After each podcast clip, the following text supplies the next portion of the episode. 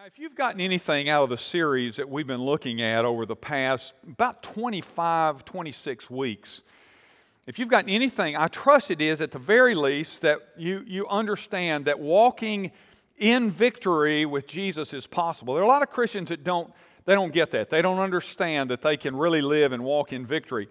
But the Scripture has the direction. It tells us how we can have that victory. That's why we've been looking at all of these different passages that are about victory. The psalmist said this, "Your word is a lamp to my feet and a light to my path." In other words, when I don't know what to do, where should I turn? I turn to the Scripture because it's going to direct me and it's going to counsel me.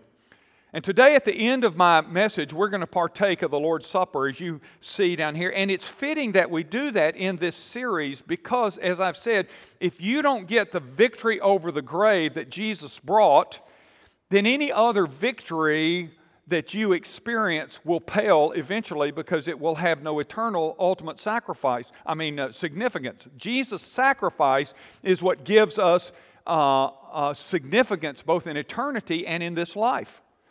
Max Lucado, in his book 6 Hours One Day, tells a story about a missionary in Brazil who discovered a tribe of Indians in a remote part of the jungle. And they lived near a river, a large river. And this particular tribe of Indians was in need of medical attention. There was a contagious disease. It was ravaging the population of this people. They were dying every day. And there was a hospital not very far away, but the hospital was on the other side of the river. And the Indians wouldn't cross the river because they had been led to believe that it was inhabited by evil spirits. And to enter the water would mean certain death for them. So they wouldn't go across, even though they were dying of the disease in their community. And the missionary explained how he had crossed the river just to get to them and was unharmed, but they weren't impressed with that. So he took some of them down to the bank of the river, and he placed his hands in the water and splashed around and said, "See, the water, there's no harm." And they still wouldn't go in. And then he walked out into the water up to his waist area, and he walked out there and stood and said, "Look," he said, "nothing is happening." It didn't matter. They were still afraid to enter the river. Finally, he dove into the river, and he swam beneath the surface of the water until he emerged on the other side. And when he came out the other side, he threw his arms up in triumph that he'd come out. And when they saw that, he had disappeared, and then he reappeared on the other side kind of victoriously and triumphantly. He had entered the water and escaped. Only then did the Indians break out in applause and cheers and follow him across the river. Well, friend, I want to tell you something. That's exactly what Jesus did. Jesus dove into death, and on the third day, he came out victorious. And so his message to us is, because I've conquered the grave, you can have victory, and you don't need to fear death. And the Scripture tells us that death was the last enemy to be conquered. Jesus conquered death, the great enemy of humanity. Jesus conquered it, and so we can too. Now, in this past 2 weeks, I've done three memorials, three funerals, but I prefer to call them homegoing. Why? Because the people that I did these services for were thoroughgoing, faithful believers. And so it was a homegoing service. It wasn't a funeral. It wasn't the end. It was the beginning for them. And they moved from this life into the victory of eternity. And the fact is, you don't have to have a life that ends in a funeral. You can and should have a life that ends as a homegoing ceremony at some point. And today what I want to do is I want to read a passage. I want to show you three things about victory over death and how it impacts our life. If you're physically able to do so, why don't you stand with me this morning and we begin reading in verse 50. Paul writes and says, "I tell you this, brothers, flesh and blood cannot inherit the kingdom of God, nor does the perishable inherit the imperishable. Behold, I tell you a mystery. We shall not all sleep, but we shall all be changed. In a moment, in the twinkling of an eye, at the last trumpet, for the trumpet will sound, and the dead will be raised imperishable, and we shall be changed. That's important. Remember that. We'll come back. For this perishable body must put on the imperishable, and this mortal body must put on immortality.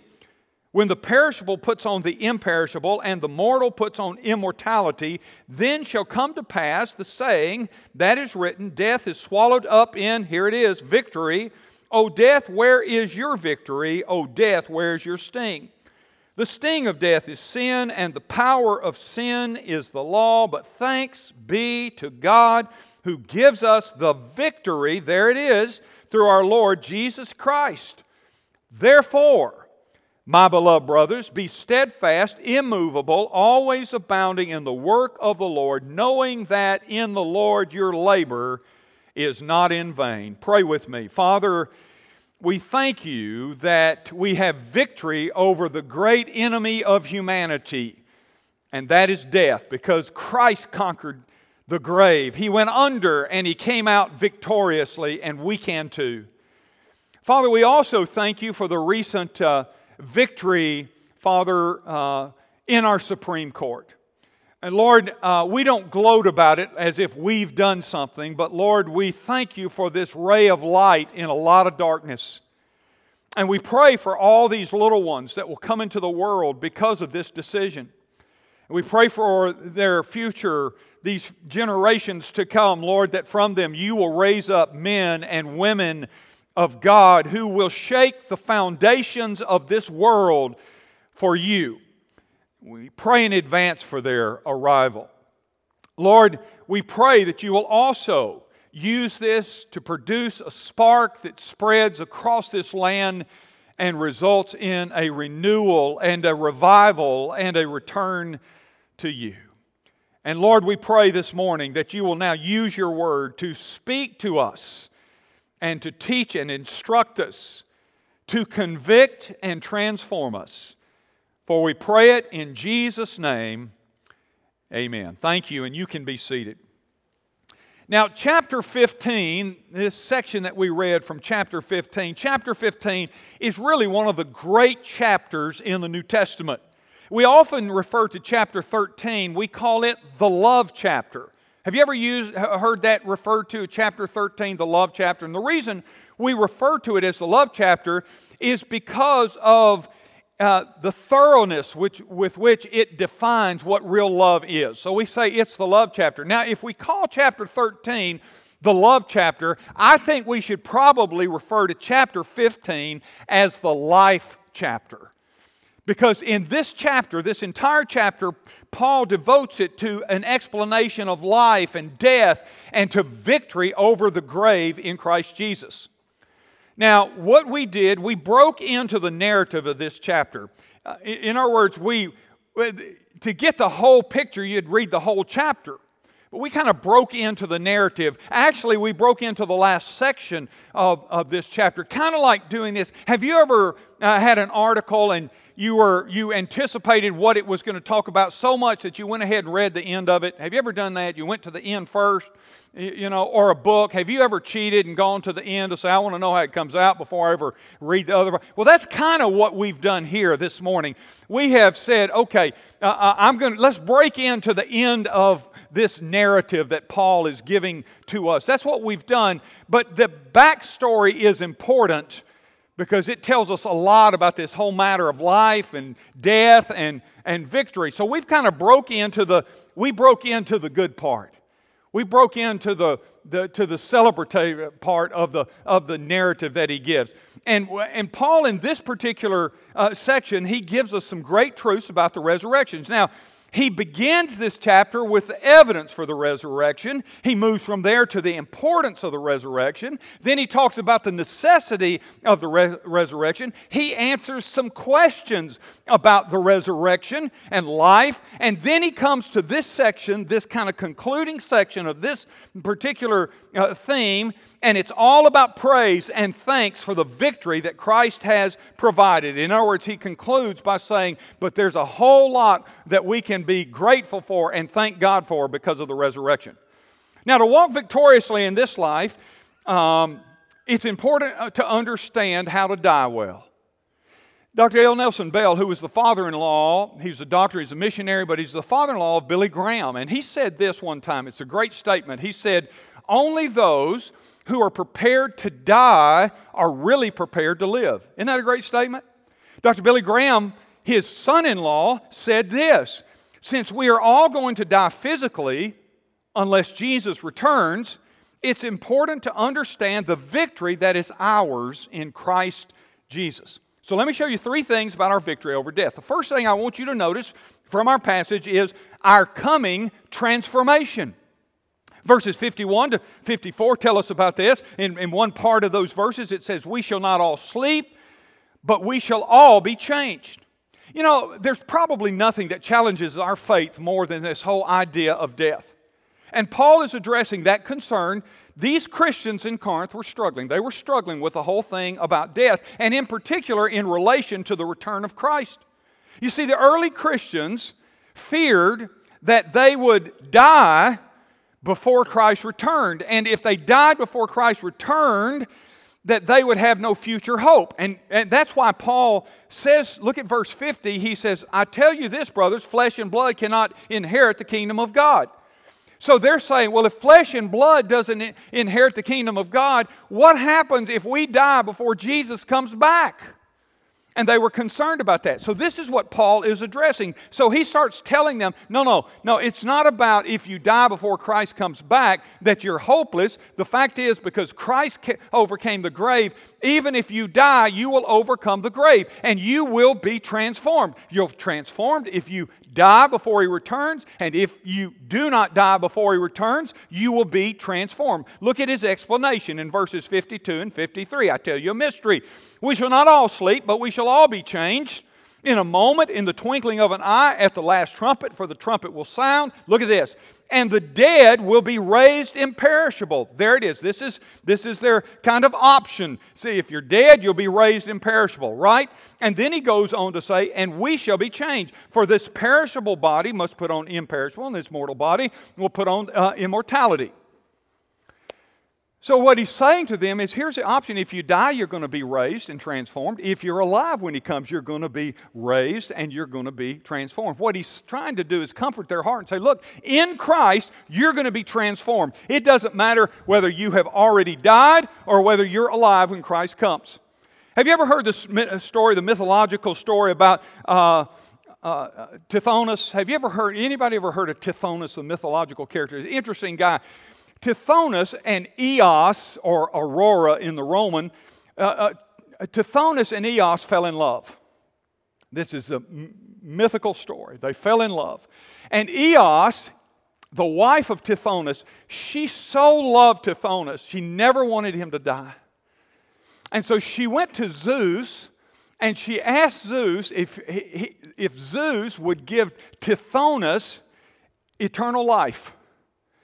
And Zeus loved Eos, and so he said, sure, I'll grant that for you. And he gave Tithonus eternal life. There's only one problem. Eos forgot to ask Zeus to also give him eternal youthfulness. Now, have y'all connected the pieces there? So he would live forever, but his body would continue to age. And can you imagine? I mean, can you imagine being locked into, you may say, well, I'm pretty young right now. I'd take this body for forever. But can you imagine? It doesn't work that way, by the way. You're not living in a myth. So, but can you imagine being trapped in the body you have forever? Well, the good news is, Paul says to them, look, there's going to be a transformation. In Christ, there's going to be a transformation. And even though our flesh cannot inherit the kingdom of God, that's not a big deal. So we don't go into the kingdom like this. He says that's not a big deal because you're going to be transformed. Your perishable body that's breaking down, we talked about it a couple of weeks ago where Paul said the outer man is decaying. This outer man is decaying. It's breaking down. But he says the inner man is being renewed. Why? Through the Spirit of God in us and preparing us eventually for the ultimate transformation when this perishable body will put on the imperishable. And it's true. He says it's true whether you are alive or whether you have passed on. Now, I haven't seen it yet, but I've heard that one of the most popular television shows of the last several years is a show called The Walking Dead. I bet some of you have seen The Walking Dead. And from what I have read, but since I heard it was so popular, I thought, well, I'm going to find out a little bit. So I did a little snooping about to find out what it's about. And I discovered that it's a show set in the kind of a post-apocalyptic age. And that there's this sheriff, and he comes out of a coma and realizes that the world has essentially just been almost destroyed, and he has to lead a group of survivors and help keep them alive against the threat of just near constant attacks from zombies that are referred to as walkers. Did I get it right? Those of you who are familiar, did I get it right? Now, friends, I want to tell you something. That's television. We're not going to be some freak expression of life that made it out of the grave. Amen to that. We're not going to be the walking dead. You know what the Bible says? We are going to be new life walking. Not the walking dead. We're going to be transformed. We're going to be new life walking. And the Bible describes our transformation. Let me ask you a question this morning. Have you ever wanted another body? Come on, y'all be honest. You're in church. You ever wish you had a different body? Maybe when you got up to go get ready for church today, you looked at yourself and said, oh God, I need another body. Maybe you did that, you know? And you probably would be like, I guess, 99%, maybe 100% of people on the planet that have gotten up or have looked at themselves sometime and said, oh, God, can't you do better than this? But what will our transformational bodies be like? Have you ever wondered that? So we're going to be coming transformation? Well, the Bible tells us in Philippians 3:1, it tells us that they will be glorious. It says, He who will transform our lowly bodies to be like His glorious body by the power that enables Him even to subject all things to Himself. So it's going to be glorious. Glorious means it's going to be beyond description. I mean, look, you figure that one out for yourself, but I know this, the word means beyond our ability to describe. Glorious. So you're going to have a transformed body, and it's going to be a glorious body. I don't think we'll be running around in the kingdom and say, have you noticed my glorious body? Because everybody's going to have this transformational glorious body, okay? That's what the Bible says. It's something to look forward to. Hello? The second thing the Bible teaches us is that our transformational bodies will be like Christ. In 1 John 3:2, it says, Beloved, we are God's children now, and what we will be has not yet appeared, but we know that when He appears, we shall be like Him because we shall see Him as He is. Now look, and by the way, Christ was transformed too. In fact, He told after He appeared to the disciples, if you recall, He appeared to them, He said, don't touch me right now, I haven't ascended to the Father yet. I'm not in that glorified state. But here's what the Bible says. You and I, it's going to be a glorious body, but it's going to be a Christ-like body. We're going to see Him, and it says, and we will be like Him when we see Him. By the way, Revelations also says that His name will be written on our forehead. Now, I don't know what that means, but I know that it means that it's a mark or a badge of honor. That you're going to want the name of Jesus on you, and that it's a part, it goes with this whole transformational process. So we'll be like Him. Then the third thing about your transformational body is it will be imperishable. Back to verse 53 in the passage that we read, it's imperishable. It can't be destroyed. It can't be done away with. So victory over the grave means glorious and victorious transformation. All right? And you say, so how does that help me live in victory right now? It helps me, look, when the things of this world come against me physically and mentally and emotionally, to know that I've got a glorious transformation coming where those things are not going to be issues to me down the road. And so that's why, now are you connecting the dots we've been talking about over the weeks? So that's why, as we talked about previously, Paul could say this light momentary affliction is working for us a far greater weight of glory, so that we see that which is unseen instead of the things that are transient. Are you connecting the dots? See? So how does that happen? Because I've got victory over the grave. And so I have victory in this life because I know what's coming, so I can walk faithfully against all the obstacles and all the issues that I encounter in this life, because I know what is unseen is what lasts, not what is seen. You know, this me, this body, the brokenness of it.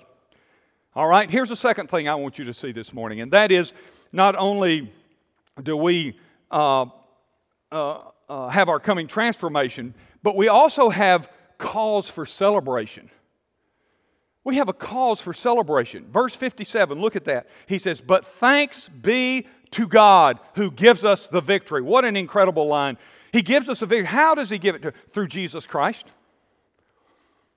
One of my favorite war battle stories, you know, I love history, and it has to do with the battle of the Duke of Wellington and Napoleon Bonaparte. And it was a decisive battle, because if Napoleon won it, it means he would have conquered Britain. And it occurred on June the 18th, 1815, and all of Britain was anxious because the outcome was uncertain. They were counting on the Duke of Wellington and the British Navy to be able to defeat Napoleon Bonaparte, and he had conquered just about anything and everything he had attempted to conquer. And so this day came, all of England knew the battle was going to be decisive, and so the battle was fought. And at the end of the battle, a ship was dispatched, because in those days they didn't have telephones, they didn't have telegraph. You couldn't text a message to say, hey, what's the outcome of the battle? You couldn't use YouTube or Facebook to communicate what's been going on. And so all the people had to wait for the news to arrive. Did we win? Did we lose? And here's how they did it. They did it through signals, signal flags, semaphore flags, if you know what those are. They're coded flags. It's how they used to send a message. The people were anxious. They were waiting to hear what was going to go on, or what had gone on. And so a ship was dispatched to sail near the coast, and they had it arranged where the message would be passed on. And from the ship, a sailor signaled to another man who was posted at the top of Westminster Cathedral, or Winchester Cathedral. And so he received the signal from the boat. And here's what the message said. It said, Wellington was the first word communicated. Wellington, the Duke of Wellington. The second word was defeated.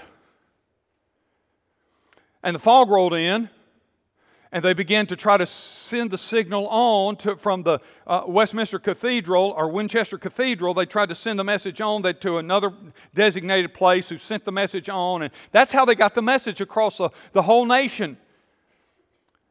And you can imagine when they began to get the message how discouraged they were, and they began to prepare for the occupation of Napoleon and his troops, and it was a kind of a dark time. About 3 hours later, after the word had spread throughout the land, the fog had lifted, and the message was picked back up, the relay was picked back up from the ship, and the relayed message said this, Wellington defeated. But the rest of the message got through here. It said, the enemy. Wellington defeated the enemy. The message was good news, and all of a sudden they began to rejoice, because the message they had first received wasn't the complete message. I want to tell you something this morning. There was a day about 2,000 years ago when they put the body of the Lord Jesus in the tomb. And the message that appeared was a message of discouragement. Christ defeated. That was the message when they put Him in the tomb. But listen, 3 days later, 3 days later, the message was clarified. Christ defeated the grave. Christ defeated death. That was the message. Now listen, we can celebrate life because we have victory over death.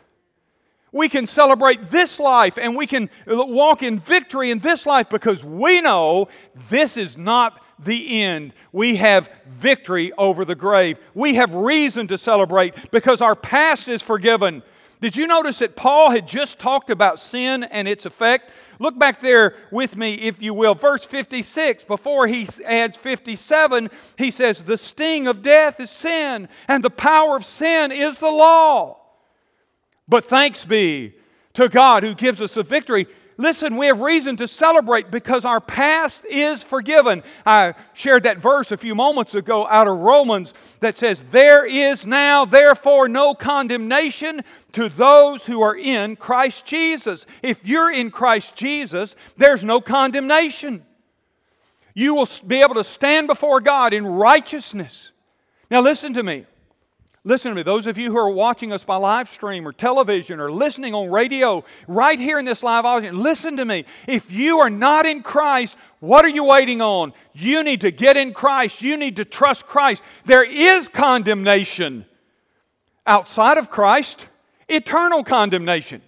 But He is so loving. He loves you so much. He loves you so much. He says, listen, "Whosoever will call upon my name, I will save. As many as receive me, to them I give the right to become a children of God." In John chapter 3, now it says that outside of Christ we are condemned. That's why Christ died for you, to give you victory over condemnation, to give you victory over eternal punishment. There is no condemnation in Him. Our past is forgiven. And I want to tell you something. He can forgive any past. His death on the cross was for all sin. And so we celebrate because our past is forgiven. We celebrate because our present has meaning. You know, if we have victory over death, that means my life counts right now.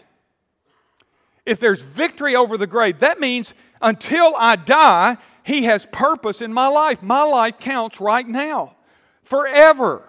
What I do now has eternal significance and eternal ramifications. And that's why your choices matter. That's why your decisions matter. And that's why your behavior matters right now. Death is not the end. There is an eternity ahead. There are rewards ahead. But listen, friend, listen to me carefully. There's also judgment ahead. The Bible says it is appointed to man wants to die, and after this, the judgment. Now, we talk about redemption, and we talk about forgiveness, and I thank God for that. Where would any of us be if it weren't true that Jesus forgives sinners? Hello? Any sinners in this room? I am. Thank God for His forgiveness. But listen to me, friend. Listen to me very carefully. We don't talk about it. We talk that God loves us. He does love us. We must communicate the love of God. We must speak the truth in love. But part of the truth is, but there's judgment ahead too. There's judgment ahead. And there's several kinds. I don't have time to talk about all the kinds of. There's judgments of reward. There's also, though, the great white throne judgment. And if your name is not written in the Lamb's book of life, they were cast into the lake of fire. That's what the Bible says. Nobody wants to preach that right now, do they? Because we're uncomfortable hearing that. But the fact is, look, there's reward ahead if you're in Christ. If you're not in Christ, I want to tell you there's judgment ahead. That's why I beg you to trust Christ as your Savior, to receive Him. Because there's reward and there's judgment. That's why we can have victories, because Christ overcame the grave. And we can experience the reward of the kingdom. We can celebrate because our future is also secure. In Christ, we don't have to live under the fear of our eternal destination. We don't have to live that fear. We can look forward to what God has prepared for His children. Paul wrote in 1 Corinthians and said, "But as it is written, what no eye has seen, nor ear has heard, nor the heart of man has imagined what God has prepared for those who love Him. God has something for those who love Him, who know Him, who are related to Him, who are His children. Paul said we are heirs of the King in Christ. Listen. Don't miss the message. Jesus defeated death. He defeated death so you and I could have life, could be victorious, for not just for now, but forevermore. Do you know Jesus Christ? Have you put your trust in Jesus Christ? He is not a way out. He is the only way. We want Him to be, in this age we're living, we want Him to be one of any number of routes to God. But friend, that's not what the Bible teaches. You say, well, that's what you're preaching. I'm preaching what the Bible teaches. And the Bible teaches what Jesus said, I am the way, the truth, and the life. And no one comes to the Father but by me. No one. There are no exceptions. It doesn't matter whether you're the Pope, the President, the preacher, or the people. Yet no one comes to the Father except through Jesus Christ. There are no special exceptions or exemptions. Nobody. And that's why it's so important that we understand where real victory comes. Because if you don't get that victory eternally, you will not understand how to experience victory in the here and now. Jesus defeated death. Aren't we glad for that? And then the last thing I want to share with you this morning is our current motivation. So, what motivates us, right? Look at verse 58, if you will. This is how Paul concludes the chapter. He says, therefore, my beloved brothers, be steadfast, immovable, always abounding in the work of the Lord, knowing that in the Lord your labor is not in vain. That's our motivation. We have cause for celebration. We can ponder and anticipate our coming transformation. But dear friend, right now, how you live matters. We have current motivation. He says, this is the last verse of this kind of segment that he's discussing, life and resurrection and all of that. And he says, therefore. Therefore, you understand, we've talked about this through the years, means on the basis of what he just said. So he says, therefore, because of what I've just taught you, because of what I've just told you, he said, here's what I want to leave you with as it relates to this. Here's your motivation.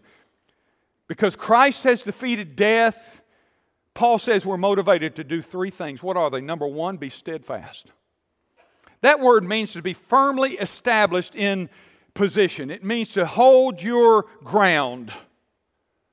I don't know if you've ever been to Arlington and Cemetery, or to the area not far from there of the Tomb of the Unknown Soldier. I've been there before, and these guys are incredible. That saying, have you ever seen the pictures of Tomb of the Unknown Soldier? You've seen these guys, and these guys, they have to sign on to this. And man, when they take their position, they're there. And they state, no matter what happens, if there's a thunderstorm, if there's lightning, if there's a tornado, they do not leave their posts. They stay there. They can be soaked by rain and blown by wind, but they will not leave their posts through their entire shift. They stay there. They're steadfast. That's a picture of steadfastness. No matter what blows my way, no matter what comes my way, cold, heat, rain, lightning, tornado, hurricane, doesn't matter, I will not be moved. That's steadfastness. If you get that picture, you understand what Paul is saying. Because of the resurrection, you be steadfast. You be steadfast. And then he says, secondly, immovable. Be immovable. What does that mean? Well, the idea of being immovable is about living your life with conviction based on God's Word. You're unshaken in your belief, not only in your position, you stay your course, you stay the position you've been based on what you know to be true. This is in your mind. I'm immovable. I won't be shaken. I won't change my beliefs. I won't compromise against the Word of God. Now listen to me, that's more important today than ever before. Because there's going to be more and more and more pressure upon you, if you're a child of God, to compromise, to bend just a little bit the truth of God so you will blend in better with the culture. And isn't it interesting? The Bible never tells you to blend in. The Bible tells you to come out from among them and be separate. Isn't it a tragedy today that so many in the church would rather blend in with the culture than stand out for the kingdom? I don't want to offend people. Look, I don't want you offending people. The goal is not to offend people. But I'm going to tell you, in this age where there's a lot of darkness and where God has vacated the public square, when you stand unwavering in your position, immovable on your convictions from the Word of God, there are going to be people that don't like it. There's just going to be people that don't like it. We've seen it this past week. Now, by the way, you still need to love them. This isn't a fist fight, a spiritual fist fight, because really our enemy is not the culture, though the culture is a reflection of our enemy. Did you get that? Our enemy, Paul says in Ephesians 6, is the devil. He said there are powers and principalities and dominions. He's talking about the spiritual world. He says this is where the real battle is being engaged. Don't be naive and just say, no, it's just right out there. No. The real battle is a heavenly battle. That's why you've got to wear a spiritual heavenly armor. If you're going to be immovable and steadfast. And then third, he says, be abounding in the work of the Lord. You know the word abounding there in the Greek means? It means overflowing, overflowing, overflowing in the work of the Lord. It's about being committed to the work of God. Listen, friends, I want to tell you something. Now more than ever, the church needs to be abounding in the work of the Lord. Do you know what Jesus said? He said, we must work while it is still day. The night comes when no man can work. Folks, at the end of the age, it's going to get darker and darker and darker and darker. That's why while we have the day, we must seize it for the kingdom of God. We must live for Him. We must serve Him. You know, I tell you, it's so interesting to me that we're at a place today where we're having to beg the church to be the church. We're having to beg the church to be the church. We're having to beg people to serve God. Please serve God. Please serve God. I want to tell you something. Listen, brothers and sisters, we ought to be clamoring to say, time is short. This is the hour that God has given us. What do I need to do for the kingdom? What can I do? How can I serve God instead of what can I just do to get by? Let me tell you what's happening. I fear in the church of God all across the globe, but particularly in America, it has developed a survival mindset. What can I do? What's the least that I can do to remain a part of the work of the kingdom, but not create any stress upon my life? I'm not trying to make you stressful, but my point is not to create any burdens. Listen, right now, more than ever before, the church needs to understand its mission. There's a victory out there we talked about from this past week. But listen, if you sit on something like that and say, okay, that's a victory, okay, let's just kind of cruise along, you are sadly mistaken. This mission is bigger than that. This mission is about getting the good news of Christ to the world, to a lost world, to a lost community. And frankly, we need to be stepping up and saying, God, what do you want from me? What do you want me to do? I am all in. But I fear that that's not happening right now. I fear what's happening is, how do we just kind of get by? How do we just kind of survive? You know what? I think COVID has exposed a lot of things about the church. I think it has exposed a new level of commitment or lack thereof. You say, well, Pastor, we're here. Are you fussing at us? Do y'all understand? It's not about here or there. It's about who we are in the midst of the age we are living in.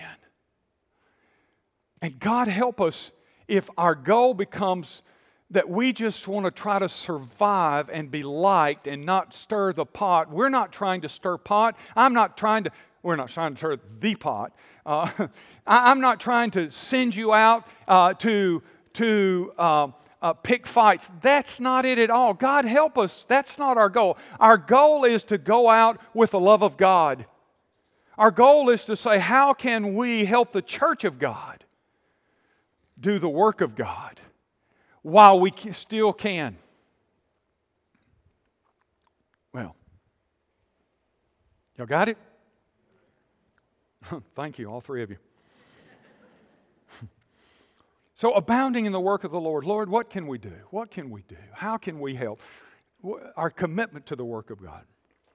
Well, I want to close because I want us to have the partake of the Lord's Supper, but let me close by telling you a story about tombs. The pyramids of Egypt are famous because they contain the mummified bodies of past Egyptian pharaohs or kings, whatever you want to call them. And I have been to the largest of the pyramids. I've crawled around. I've crawled down into the Great Pyramid, and there are these burial chambers there. A lot of them have been robbed, but they're burial chambers, and they found the bones of these pharaohs and these kings and these pyramids. They're massive structures that were built as tombs, as shrines to these Egyptian kings.